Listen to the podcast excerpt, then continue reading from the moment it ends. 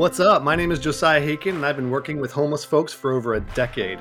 I'm convinced that one of the biggest reasons we have not been able to solve the homelessness crisis in our country is because we fundamentally do not understand why it happens or what or can be done about it. In this podcast, I'm going to interview friends of mine who have experienced homelessness firsthand, experts who have spent years of their lives trying to provide services and resources to their unhoused neighbors and advocates and theologians who will help us think differently about the issue altogether. You are not going to agree with everyone I interview on this podcast. You may not even agree with me, and that is okay. Let's throw out our assumptions and consider the possibility that maybe there is more to this story than we previously thought. Welcome to the Neighbors with No Doors podcast. What is up, everybody? I am so excited to have you tune in for this episode of the Neighbors with No Doors podcast. I have a very, very special guest with me, David Velasquez. Um, I hope I pronounced that correctly. Um, David is from Los Angeles, California, and currently a fourth year medical student at Harvard, who also studies business and policy. His work focuses on healthcare delivery and equity, paying particular attention to its relationship with low income and marginalized communities. Um, I can't even tell you how perfect that is for this conversation. Welcome, David. Thank you so much for giving us a little bit of your time today. Thanks so much, Josiah, for having me. Super excited to chat. So, David, to start off, man, like tell me a little bit about yourself. Like, how did you know you end up in this field? You know, you're you know at Harvard. You've been studying medicine. You're but you're also the specific intention to uh, low income and marginalized communities. How did that happen? Tell me about yourself a little bit.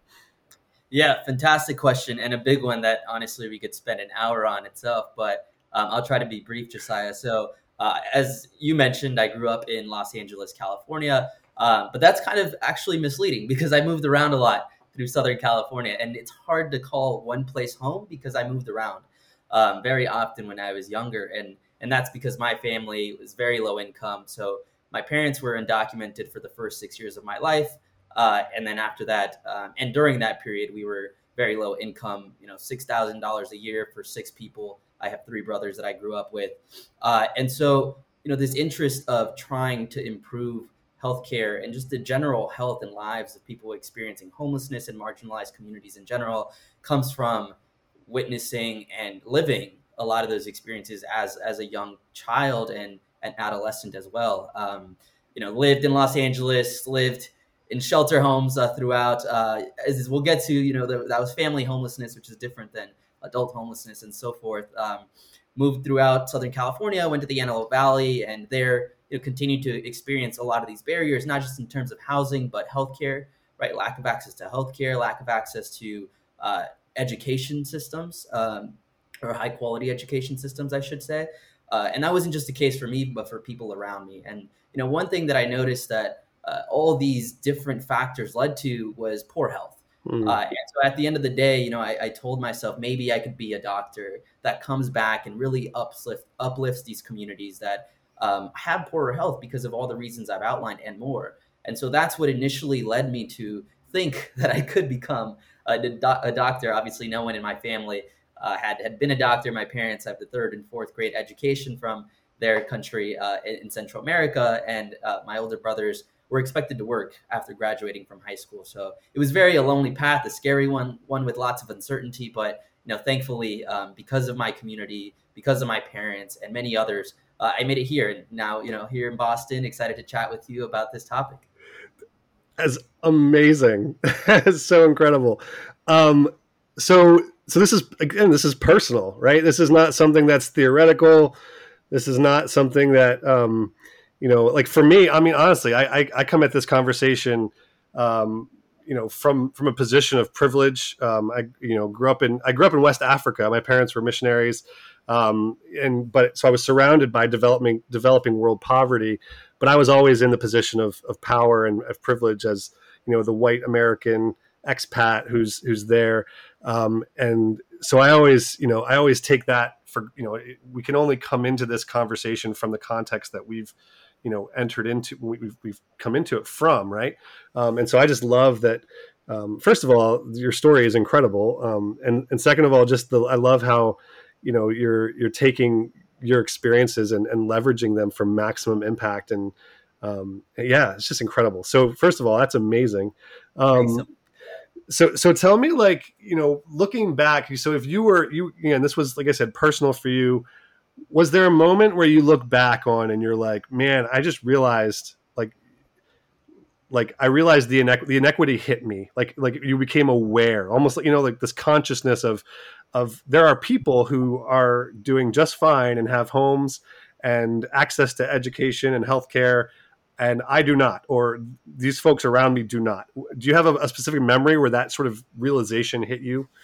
I, I do, uh, and that's such a great question, and it's one I've thought of a lot. So, w- when I was younger, you know, age one through about 12, 13, uh, we moved around very often, as I mentioned, but to me, that was normal, right? To me, like that was life, and that's how everyone lived it. And every single time, uh, even when we were in the family shelter home, right? When you're in a family shelter home, at least back in 2001, uh, they, they, tried to make it feel like a home.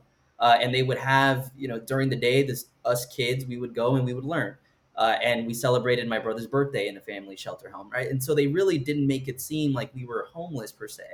Um, and then even after that, so once my parents received their permanent green cards and we qualified for Section 8 housing vouchers, uh, we were in a house in Palmdale, California, and we moved every two years uh, or so. Um, you know, primarily because there weren't that many protections around the program, and you know, landlords were kind of able to do what, what they wanted uh, in many cases. And so, but that to me again was normal. It was, you know, we're moving because we want a better house because you know maybe this place will have a bigger backyard or you know the rooms would would have a bigger closet or something like that and that's what i thought was happening up until uh, 2009 so in, 2009 uh, right before high school uh, we were living in, I can't even remember, maybe our ninth home at this point, uh, in Rosamond, California.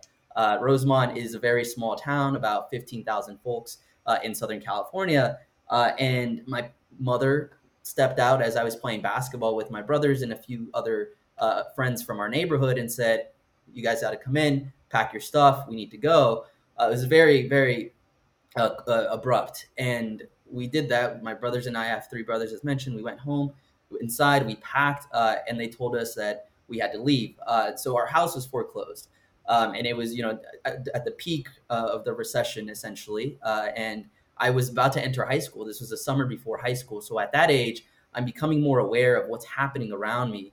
Uh, and you know, quite frankly, I still didn't understand when my mom said, "Go pack your stuff and get everything in the van, and we got to go find a place." And we were going to spend the night in in our van. Uh, thankfully, we had a neighbor who uh, lent my my father some money, so we had a chance to go into a motel, uh, and we stayed in this motel for about two and a half months. So we stayed in this motel, very small, one bedroom motel with a studio, um, you know, in a very deserted road in Southern California uh, called uh, Sierra Highway. And uh, I was sleeping on a bed with my two older brothers, uh, and my little brother was on the bed next to us with my parents. and we spent a summer there for about two and a half months, right before high school. And when I really you know that, that's when i really started noticing uh, something's different here like this isn't normal like this isn't how i see my friends in middle school and in high school um, and when it really hit me was when i was at basketball practice i loved basketball basketball was my first love and that's what brought me and my brothers together and we i would go to basketball practice and uh, when my friends would offer me a ride home i always declined and i would always say no no it's okay and i started realizing it was because I didn't want them to see what was happening. I didn't want them to know that I didn't have a house to go to. Uh, and so I would just walk. I would walk about the, the mile and a half to two miles uh, back and forth every day.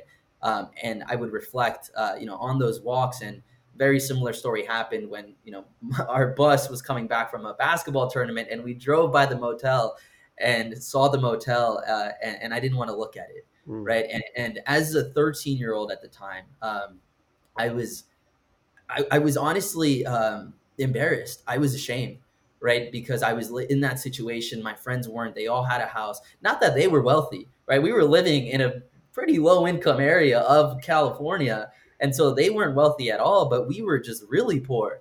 And so that's when I started noticing, uh, you know, all these differences between us and them. Uh, and then later on between us and society in general and how you know, it, it wasn't just us too, right? It, it's there were many people. There were people who were just across the street in the other side of the motel who were also spending, you know, most of their nights there. And so, uh, anyway, I can talk about this episode a lot because there are a lot of you know different components to it. But that's that's the first time when I realized, wow, like we we are poor and we are essentially homeless at this point. So, and and how did that? I mean, I maybe it's just the you know the the wannabe psychologist in me, right? Like, um, like what is it that I'm just curious, like as you look back on that season, and and and I know we're we're going to get into healthcare here in a minute, but um, you know, what is it about our society? I mean, that that leads 13, 14, 12, you know, to to feel ashamed um, because of their economic status. Because I remember there was one time I was in I was doing outreach in Harlem, and this father and his teenage son, um, someone had handed them a flyer for our outreach um, uh, vehicle and the, the, location that we go to, and um, they had nowhere to go, and so someone supernaturally really just handed them a flyer randomly. I still don't know how they got it, but they walked like an hour and a half. Um, just to get to our outreach. And I was sitting across from them in our in a little, little office that we have in our, our mobile outreach vehicle. Um, and I remember seeing the look on the face of the of the 16 year old um, as his dad was talking to me about about their situation, and and I remember just feeling so just heartbroken um, for it was just it was he was just so ashamed, um, and I just then, I remember feeling so much pity for the dad. The dad was trying so hard to make the best of the situation and stay positive and um, and I just anyway I, and so I'm just thinking myself as you're telling I, I kind of see you in that story uh, you know lined up with this this young this young kid that I saw um, and and just think to myself what is it about our society that you know that leads us to, to, to that point of shame around factors that we have no control over and and things that you didn't do anything wrong there's no there's nothing that you did to deserve that situation. It just happened. And but then there's a, but there's that shame component. I don't know if you if, if you want to talk if you can give me like 30 seconds. yeah, yeah. What do you think about that? How does how does that happen? Why why why do we make people why do we make kids feel like crap about the fact that they don't they don't live in a decent place? Right. I, I think it comes down to one word and it's stigma. Mm. Um, and I think you you actually probably uh, you know have done a lot of work around this, around engaging people, right, who are experiencing homelessness. I think we have a tendency, just even thinking back, right. So when I lived in Los Angeles, we were right by Skid Row. Uh, Skid Row has, as you likely know, a lot of people who are experiencing homelessness, um, and even us, right, as low income folks in that area, like the, there there was this stigma, right? There was a oh, you know, just walk straight kind of thing, like you know, just don't pay attention to them almost.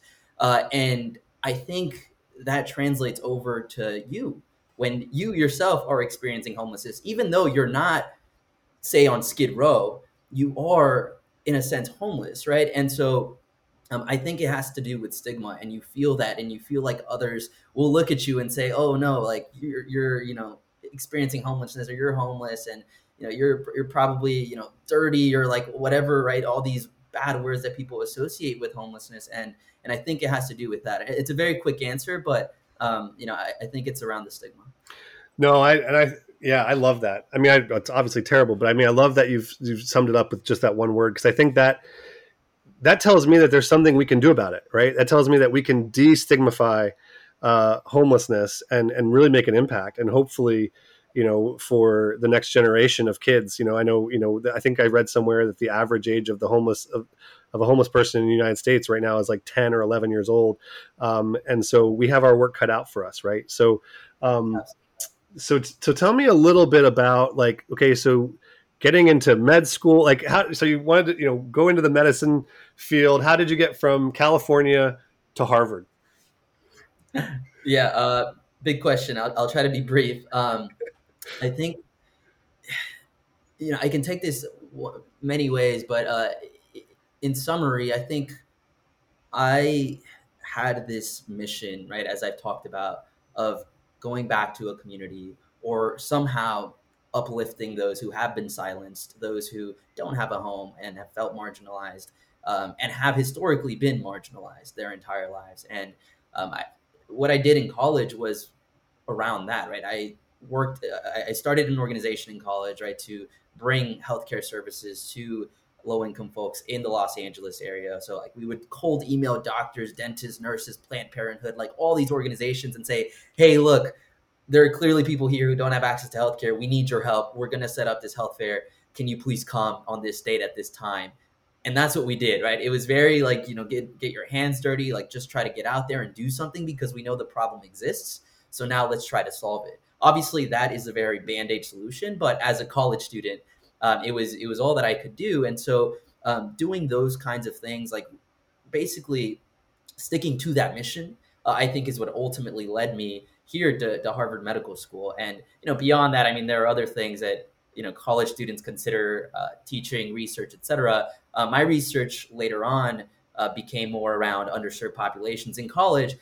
It's very easy to just try to tick some boxes on your path to medical school. And you know I, I, advise a lot of students here and and that's typically what we see some sometimes. And so um, you know my mission was okay let's do some research see if i like that. Uh, let's do some teaching. Love teaching you know love love being able to empower others. Uh, and so ultimately i think it was all those experiences combined together with that mission that i talked about at the beginning which has been uh, set in stone essentially and hasn't really moved uh, ever since I I had it, uh, which got me here to, to Cambridge and or Boston really. So let's talk about that healthcare aspect, right? Because and that was the you know a lot of folks I think um, you know in well-meaning um, you know folks in in, in our country um, seem to be under the impression that well what's the problem isn't healthcare free for for people in poverty? Don't they get don't they get free access to you know? Isn't that what Medicaid is? Don't they don't they don't what, what's what's the issue? Why why are there people you know using the ERs as as their you know as a revolving door for for healthcare access? Um, what is you know? So I just would love for you to kind of talk a little bit about sort of on a macro level our, our healthcare system. Um, and and really some of the pros and cons and uh, with as it relates to homelessness and and the unhoused community if you if you can. Absolutely. Uh, so much to say here. I, I will I, I, think it's important to preface this by saying uh, this isn't a problem with healthcare alone right? It, it's really this social care system that needs fixing. Like we need to have more affordable housing. We need to have uh, more affordable childcare better education and so forth as I've talked about and, and seeing those problems growing up. But healthcare is definitely a player and one in which we see problems and also solutions. So uh, when I think about problems in healthcare and how they relate to people experiencing homelessness, uh, there are two big buckets. Uh, the first one is around access. So healthcare access uh, uh, in this in our country has been an issue. We don't have universal healthcare. Uh, for the general population, about 90% of people have health insurance. Um, it, it, fluctuates back and forth depending on the administration, but typically it's around 90%. When we look at people experiencing homelessness, some estimates show that it's about 40%, right? And that is clearly very different than the general population. So, issue number one is that people who have experienced homelessness or who are experiencing homelessness do not have access to healthcare. And that is a problem because they typically also have higher medical needs right? They have oftentimes serious mental illness. Uh, they oftentimes will have uh, other conditions such as COPD, congestive heart failure, etc., um, and a variety of others that, that we can talk about. Not only that, but them living on the streets will often result in medical problems that they then need coverage for. And so this this issue of healthcare access is a big one. And um, you know, in, in terms of what's good, what can we do? Uh, there have been organizations like here uh, in Boston, Boston Healthcare for the Homeless program, right, who has a much higher insurance rate when you look at their patients who have who, who when you look at their patients who almost all are patients experiencing homelessness, um, and so they're doing a much better job. But that that requires engagement, uh, right? It requires going out into the community and making sure that when a patient comes in, you are signing them up for health insurance. Um, and then another kind of problem around this healthcare access is that in some states we just haven't expanded Medicaid, right? So this program that you mentioned just now, where we are providing healthcare for people who are low income, uh, doesn't exist, or I should say, doesn't apply to certain folks, typically single able-bodied individuals uh, in certain states, and so that has been, you know, on uh, the, the the federal government's agenda, uh, but still hasn't hasn't passed. And so access is a big one, um, and The second one is around healthcare delivery. So, what are we actually doing within our hospital or outside of our hospital walls uh, to improve healthcare for this population?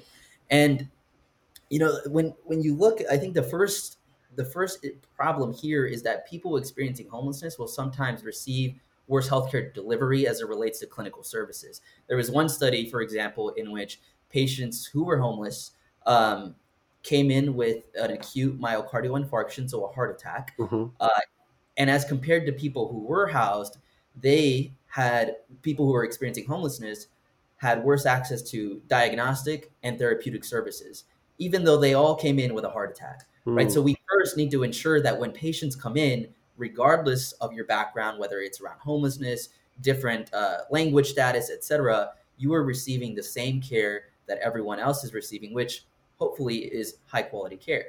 Um, that's the first piece. The second piece around healthcare delivery now touches on this social service aspect, which uh, over the last 10 years or so, we've seen healthcare transition more into this area.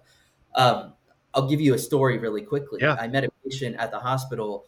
Uh, I'll just say Mr. M uh, for, for confidentiality pur- for purposes. And, uh, you know, I saw him uh, while I was uh, at, at, one of the big hospitals here on my medicine rotation. and he came in with a new diagnosis of HIV AIDS. Um, young man in his 30s. and we took care of him. I saw him every day. we, you know, gave him all the high all the best medicines that, that you could possibly receive if you come in with a diagnosis with HIV AIDS. Um, and after about three weeks, he got much better uh, to the point where we discharged him. But when we were discharging him, we didn't know where to send him because he was homeless, because he had come in from a shelter home. And so, what did we do? We had really no option. So, we asked him, Do you have a friend that you can probably go hang out with? Uh, and if so, that's what we're going to do.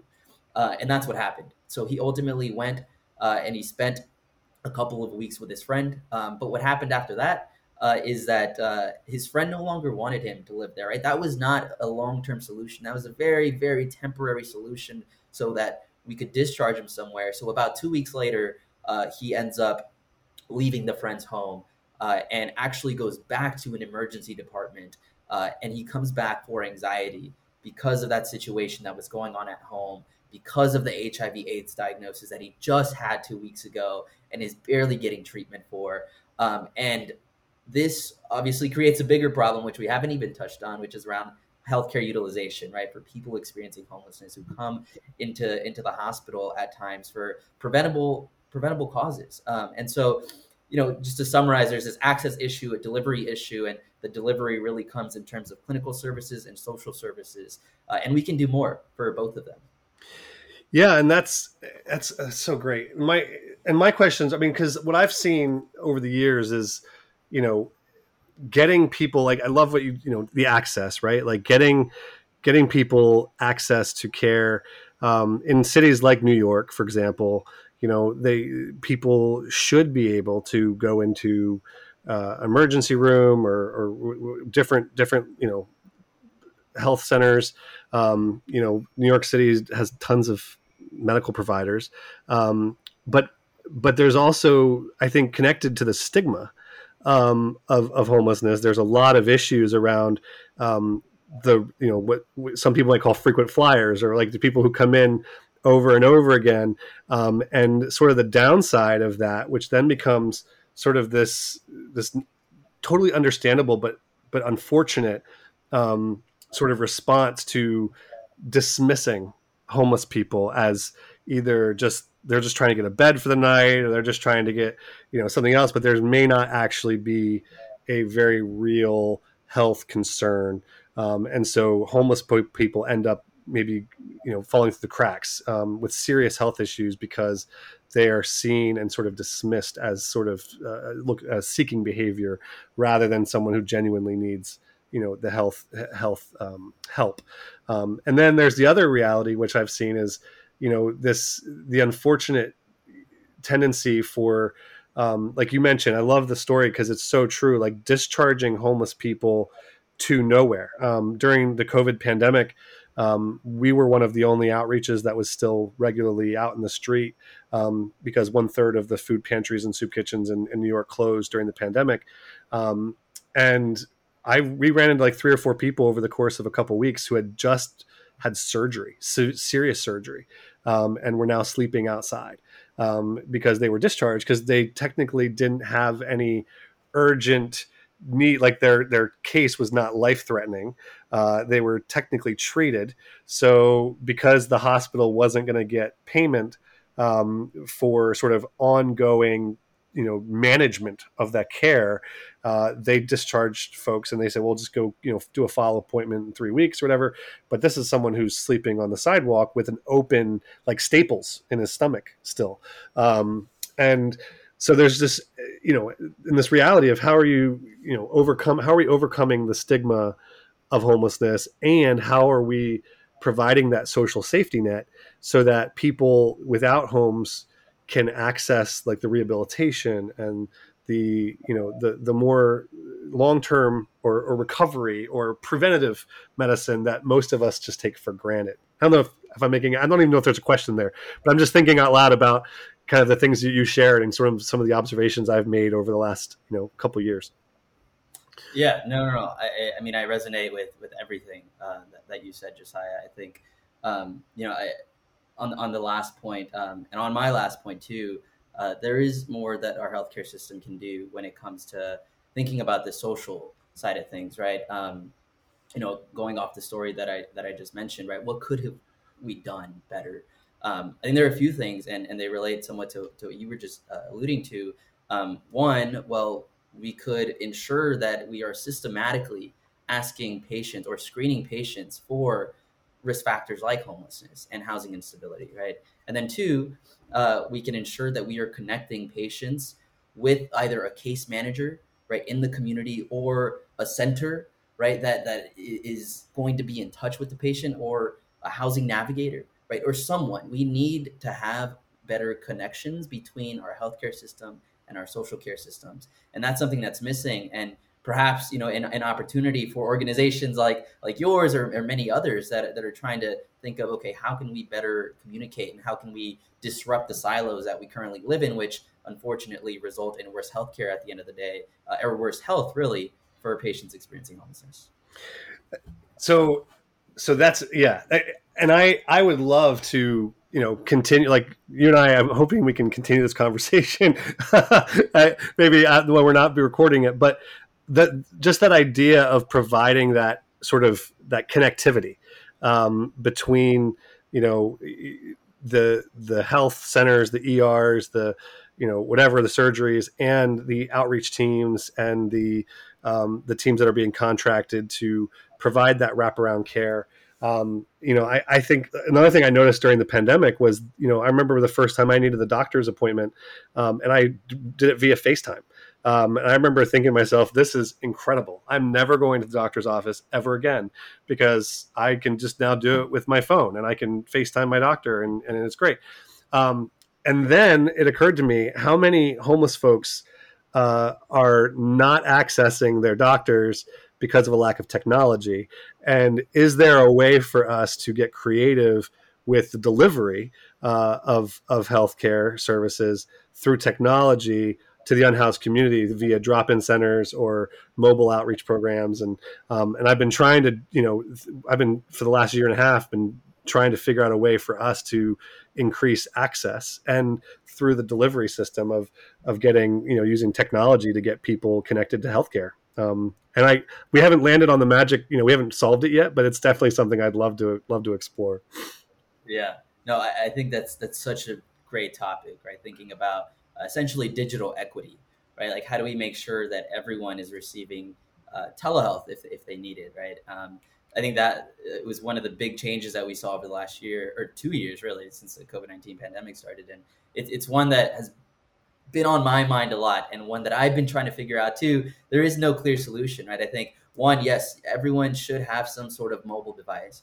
Uh, and there have been some organizations that are providing uh, patients experiencing homelessness with mobile devices uh, from I believe uh, from insurers to even the government at times. Um, I think in, in, California they did that a, few years ago, or maybe during the Obama administration. So getting them phones or getting them somehow access, whether it's you know a hub that you go to and that you can take a call, etc., is going to be very important. Um, they also need to know how to use it, yeah. right? Like oftentimes you can have a phone, but if you haven't ever really messed with it, you know even called someone via FaceTime, et cetera, it might be difficult for you to navigate, or for you, or if you have to log on to Zoom or whatever it might be. Um, and so there have been some programs in which you have this digital navigator, right? A person who, at the point of discharge, will teach you how to use a device. Um, and that I think is a newer model that we've seen um, over the last couple of years because of the COVID 19 pandemic and this increasing awareness that telehealth is very important and needs to reach everyone. Um, and then three, I mean, you know, this, this broadband access is another problem, right? Like you got to make sure you have Wi-Fi if you're going to take a call, yeah. Uh, or or service, right, of, of any sort. And so um, that's another one. And uh, you know, I, there were times back in the day where I would go to McDonald's because that's where the Wi-Fi was. Uh, you're not going to take a telehealth call or feel comfortable telling your doctor about all your personal issues from McDonald's, probably. Uh, and so, you know, how do we navigate that? So there are lots of different components to this digital equity problem that we need to be thinking about, and it's it's one that should be top of mind, especially since we're seeing care being moved either into the home or into technology. Yeah, I, I man, so good.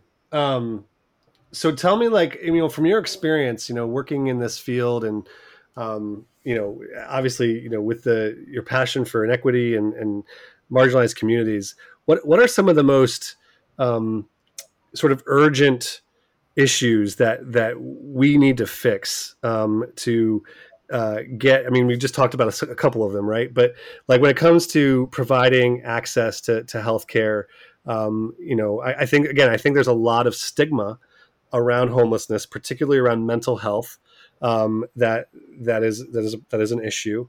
Um, and i think that there's also a lot of people out there who misunderstand the physiological realities of mental health and and and how that affects everything um, which again you would think nowadays would be obvious to most of us, um, but unfortunately, it, you know, we still have there, there's a lot of stigma there, um, and I'm just wondering if you have any thoughts on, you know, how you know how we can better engage um, the issues of, of mental health, or if there are other things that you think are, are really pertinent around homelessness that, as far as healthcare is concerned, that are just really urgent, or maybe even low hanging fruit that we can address. Um, where would you start? Yeah, that's such a great question. Um, I've mostly been talking at the system level, right? But there are also things that we as individual care providers uh, can do, and, and, and I think you know one is uh, going back to the story that I talked about with, with Mr. M. Um, there is a better way to approach that situation, right? Which, as I mentioned, involves one understanding the situation. So, what is life going to look like when you go home or wherever it is that we discharge you, and what can I do as a provider to make that better. So, for example, providers can say, okay, well, if you're not going to a home uh, because you're housing unstable, uh, maybe I should prescribe you a medication that you just have to take once a day instead of three times a day, so long as the outcomes are the same, right? You want you don't want to you don't want to give someone some sort of inferior medication um, just because that, that trade off might not be worth it. Um, but thinking about those things, right? How do I prescribe that, or should I prescribe this medication, which maybe doesn't uh, push you to go to the restroom five times a day, as opposed to this one where you can go to the restroom one time a day, because we know that people experiencing homelessness aren't going to have frequent access or reliable access to restrooms, and therefore might not take the medication that's making them go five times a day. And so thinking about you know our prescribing practices um, even around cost. I mean, that's another big one, right? You don't want to prescribe a medication that they have to pay two hundred dollars for. They, they're never going to take it, right? you know, might as well be, might as well be a million. Right, right. It's like my parents who have a home aren't even going to take it, right? Because that's way too much to pay, and many other people won't take it. So, can we prescribe more generic alternative that maybe cost five dollars, or that hopefully doesn't cost anything, right, for these patients? Um, and so, I think there are individual practices and considerations that we can take uh, when it comes to us as care providers, um, as doctors, nurses, social workers, etc. Um, when thinking about what is your environment going to look like and how can I adjust around that. Um, so, so that's I think the the almost low hanging fruit in a way, but it's that that takes behavioral change, right? And oftentimes, uh, as you like to know, behavioral change can be the hardest. Uh, instead of just saying, okay, at the systems level, we're going to implement a program in which you click this button and then you'll call a coordinator to come talk to your patient about homelessness. uh, and then they'll you know do everything. So it might be low hanging fruit in one sense, and that we have the power essentially to fix that. Uh, but in another sense, it could actually be more difficult since it disrupts some of our traditional practices. So, so good. Sorry, I'm, I keep on saying that, but I'm just in, just reveling in the moment. Um, so, so how so so where do we start to educate and like the prescribers and how and how do we again change the the narrative around homelessness when it comes to um, you know medical professionals and and insurance companies and like because I know for me like if I as a nonprofit right like we we have to apply for every dollar that we get. We have to like fight for funding and um, and and I think there's a lot of people who are looking for the you know the biggest bang for the smallest buck. Um, and when it comes to homelessness and it comes to medical care uh, you don't often get the biggest bang for the smallest buck. It, it's more of a you get what you pay for um, kind of situation. So I'm wondering, like, how do we can how can we go about, or what would you tell me as you know, as, as a medical professional talking to a you know the CEO of a nonprofit, um, what can I do to help like change the narrative and and help providers, healthcare providers, um, think about those things differently? Yeah, I think uh, th- there are a few things that come to mind, and uh, something that's missing, you know, from medical school curricula often, not always, but often, uh, and also resident curricula or just their, the programs in general are interactions, like real interact one-on-one interactions with people who are experiencing homelessness.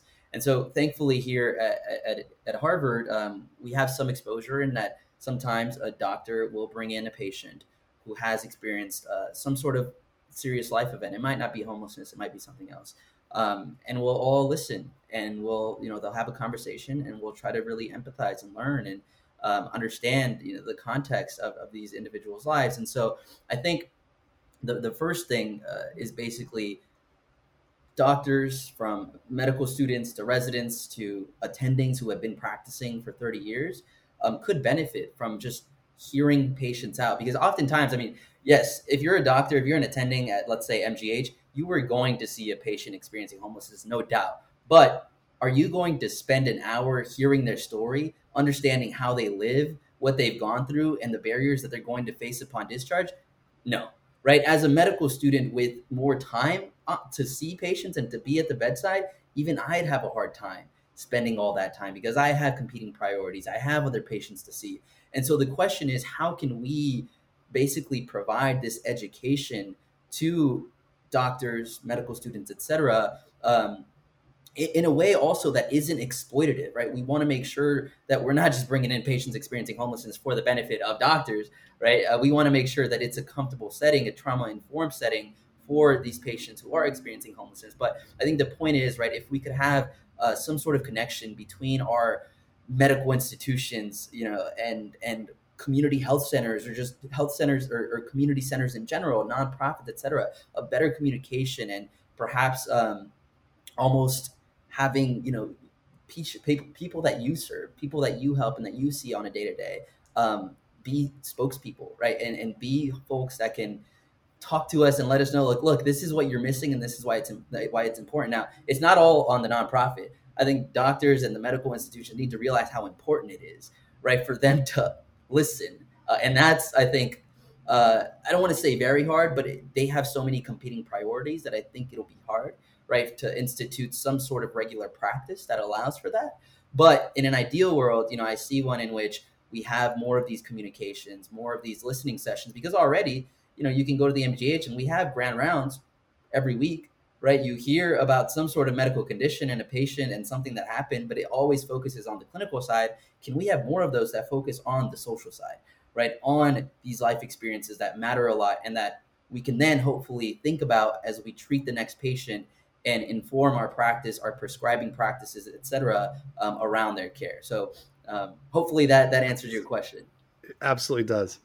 Um, and and then the, the follow up would be how do we, you know, how do we encourage, um, you know, empathy from the standpoint of, you know, the in the the funders and the insurance companies and the I mean like like like is there a way for us to like even like the people like you mentioned Medicaid and like the access to, to Medicaid in different states. And um, I know there's just so much stigma um, around you know homeless folks you know being considered you know why don't they just get a job?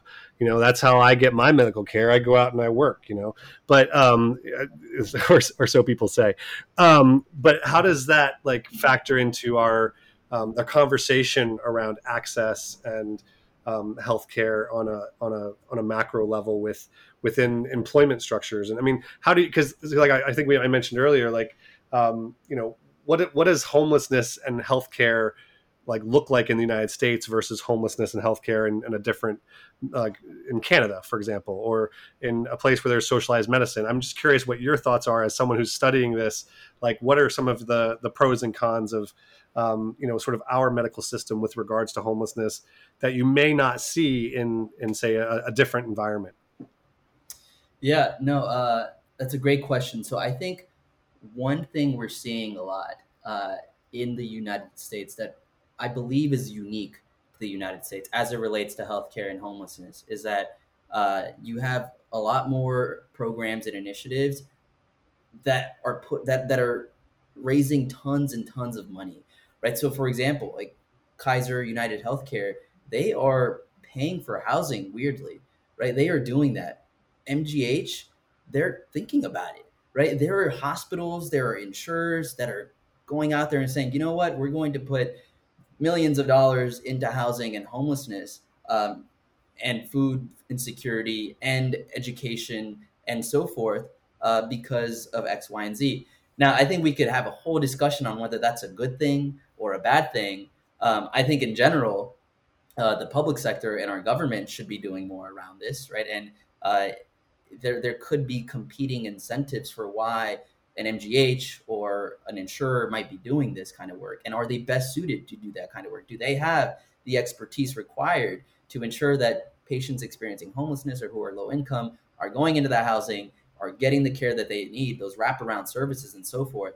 That's a whole big question and a discussion. But um, I think that's unique, right? That is unique uh, to what we're seeing here. Not that the UK, right, for example, um, I I will say I'm not an expert in what the UK, Canada, et cetera, does, right? But uh, just from having conversations and from reading a little bit, they are doing work around social care and so forth and so forth. But they have more robust social care systems in general, right? And say so they don't need to think about should our hospital system be building this. Also, because you know their their hospitals are often public hospitals. Um, they do have private hospitals, but um, they have more than public than we do, and so they they have. Uh, a different strategy when it comes to thinking about health and homelessness than uh, our healthcare system here in the U.S. does. I, I, think in general, then it's the building housing, right? The really these massive projects that are unique to the U.S. Uh, the coordination uh, and the screening that I talked about earlier, mm-hmm. I think has been seen across different countries as well.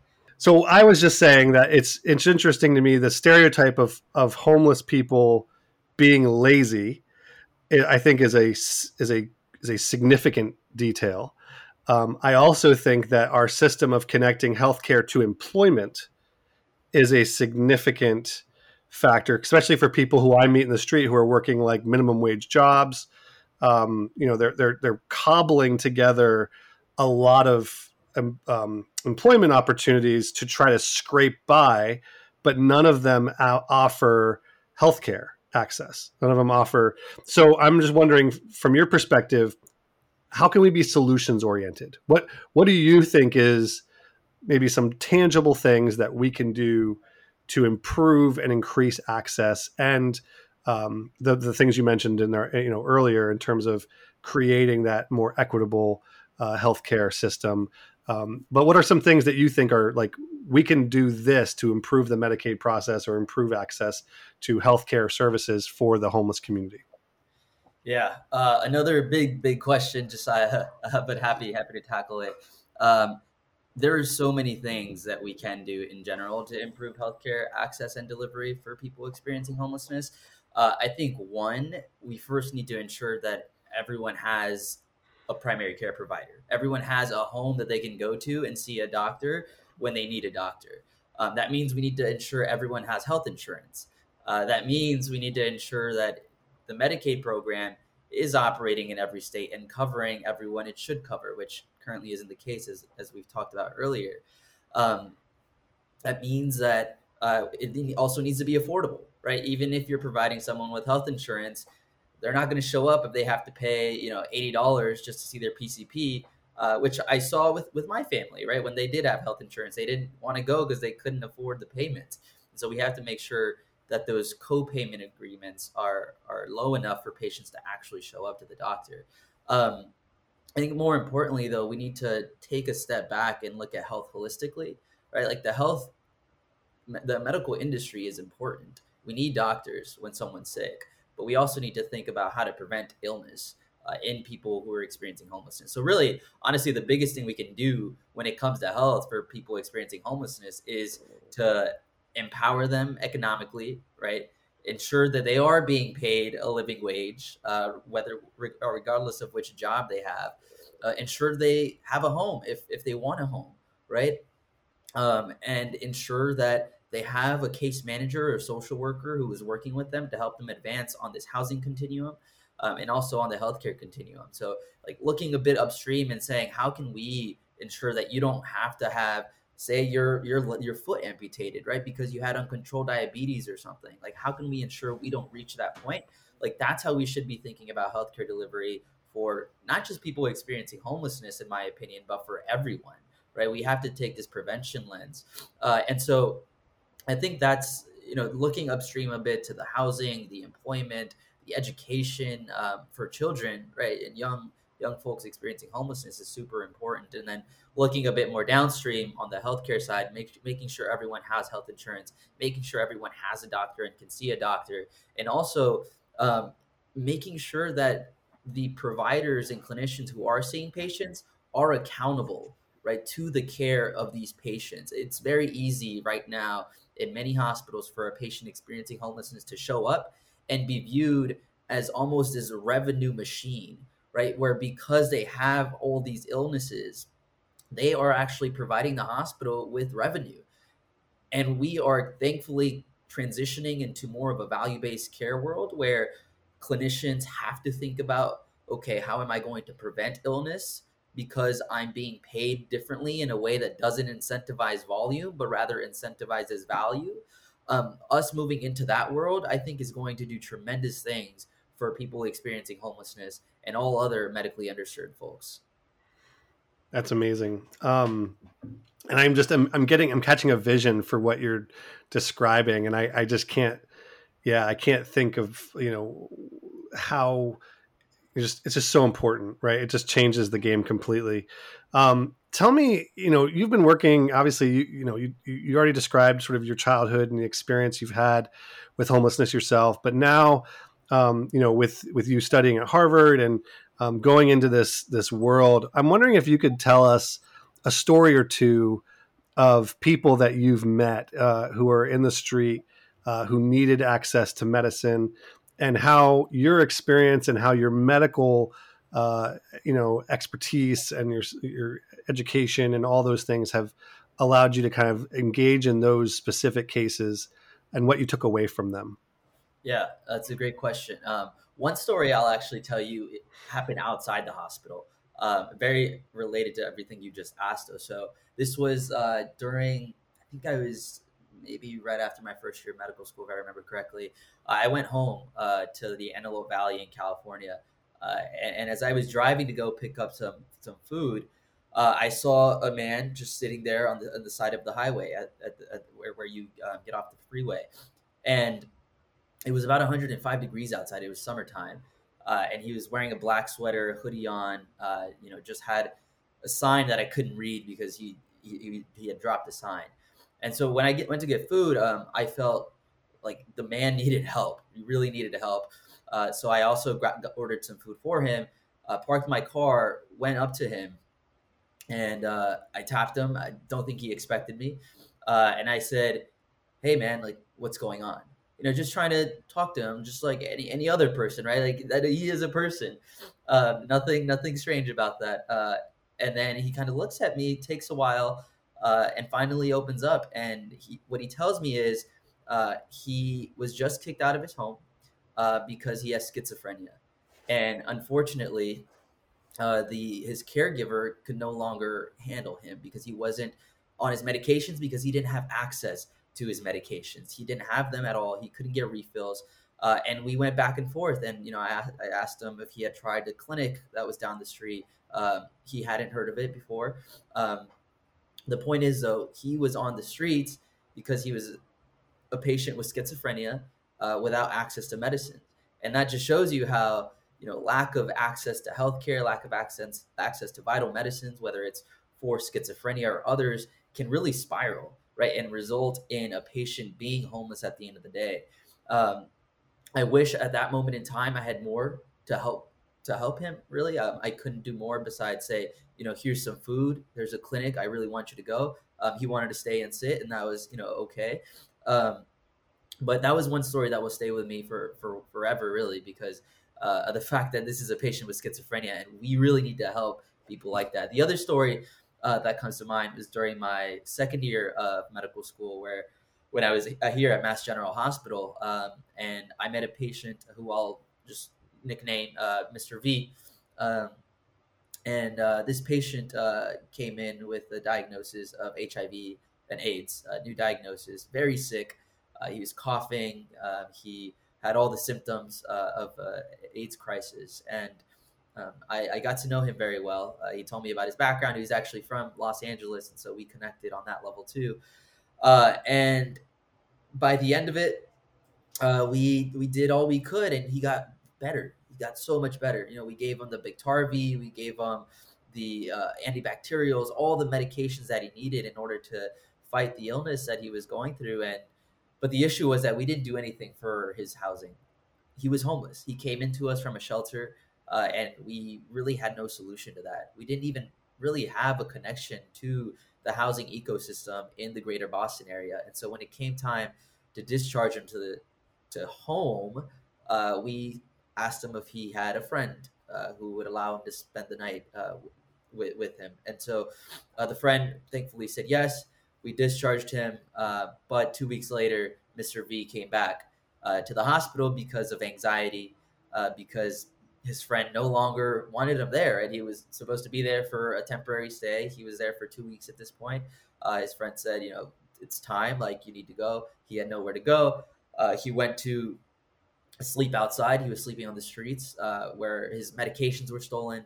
He was assaulted, uh, and then he showed up to the emergency department, as mentioned, with anxiety uh, and also stolen medications. Where uh, not my team, but a different team saw him and provided him with a refill. And so uh, I think this is one of those moments where you know I feel like we failed them as as a healthcare system and as really healers. I mean, we were supposed to be healers. We were supposed to you know think about the patient holistically, and we failed to do that. And uh, thinking back, you know, like what could I what could I have done? What will I do better in the future? Um, one, I will continue hearing these patients, hearing them out, understanding them to the best of my ability, so that I can help them. Uh, and three, sorry, and two is really connecting them to the greater housing ecosystem. So, you know, what we tried to do after that moment, I worked with a team uh, with Dr. Alistair Martin and a few others in order to improve the way that we deliver healthcare for patients experiencing homelessness at MGH. That meant screening, that meant hiring a housing specialist, and that also meant committing MGH and all the other hospitals in the area to permanent supportive housing to funding that. Uh, and we worked on that initiative for a while um, with the idea of let's do better for these patients, right? We can. Uh, and and we see a path forward, so let's tackle it. The COVID nineteen pandemic unfortunately hit at that point, and uh, hospitals like MGH said we can't take on any projects, we're not going to add any new staff, et cetera, et cetera. So we've been on pause since then, but uh, there have been many instances where we are seeing hospitals, clinicians, uh, really these advocates who are coming and saying, hey, we need to do a better job of delivering healthcare for people experiencing homelessness. The way we're going to do that is by screening better, is by understanding their stories and and really delivering care in the way that fits their context best. Uh, in addition to connecting them with a larger housing ecosystem through a case manager, a housing navigator, and then ultimately, what we all want is somehow to house them. Uh, and we don't know we don't have a solution yet you know there are many groups who are trying to build housing and so forth but uh, that is that is what everyone deserves a house um, and so anyway those are two stories that really will stick with me forever and that kind of showed me where the gaps were and showed me where we need to go yeah, absolutely, and and those stories obviously just triggered a slew of stories in my head. Uh, in terms of, I mean, I know a guy in East Harlem who um, had a traumatic brain injury and had seizures, um, and he was living in a shelter. And every time he had a seizure, uh, his prescription bottle would fall out of his pocket, and people would see the prescription bottle and they would steal it um, because they would they were hoping that it would be some sort of opioid or, or something that they could um, they could sell or, or, use, and and he would end up he was on Medicaid, and they would only fill you know one prescription every 30 days or so. So even getting a refill for him was was a challenge because if it has happened regularly just having access to that medication um, is just so challenging. And then I, I knew another gentleman who um, was very like learning disabled um, he, he, was like a you know like a 15 year old sort of in a 50 year old's body um, and he was in the shelter and and was just you know just chronically abused and taken advantage of um, because he was a,